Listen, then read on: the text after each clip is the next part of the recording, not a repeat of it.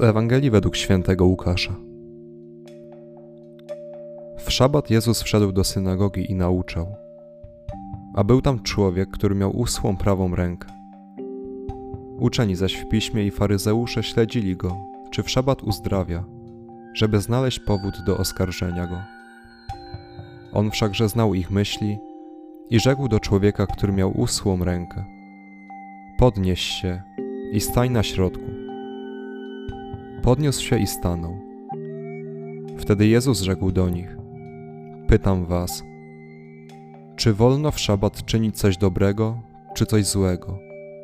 Życie ocalić, czy zniszczyć? I spojrzawszy dokoła po wszystkich, rzekł do niego. Wyciągnij rękę.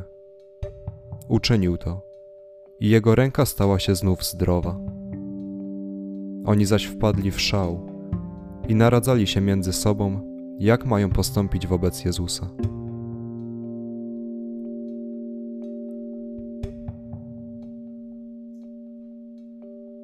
Zwróćmy uwagę. Dlaczego Jezus pyta, czy może życie ocalić, czy zniszczyć? Co ma na myśli mówiąc, zniszczyć życie człowieka przed uzdrowieniem? Wszak pozostawienie go w tym samym stanie, w którym był, nie jest zniszczeniem mu życia. Nie jest w zasadzie w ogóle czymś nowym.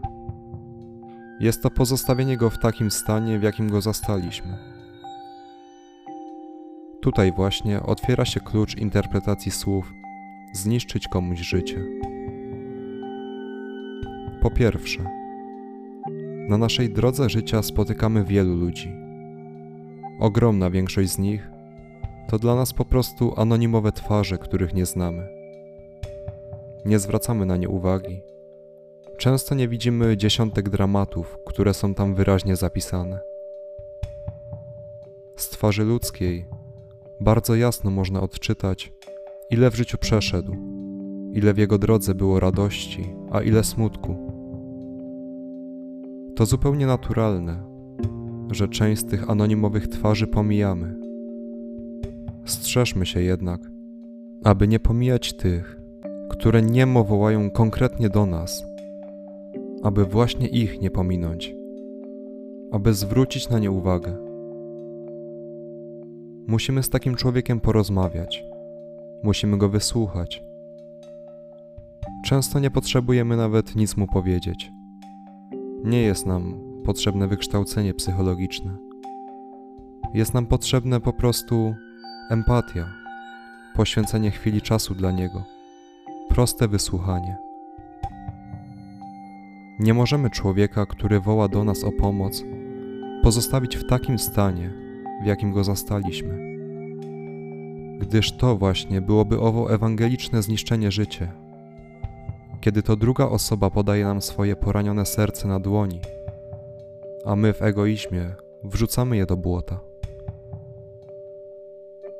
Druga kwestia, która nasuwa się z dzisiejszej Ewangelii, to kontekst nadziei. Chory człowiek dostrzegł w Jezusie nadzieję, dostrzegł szansę uzdrowienia.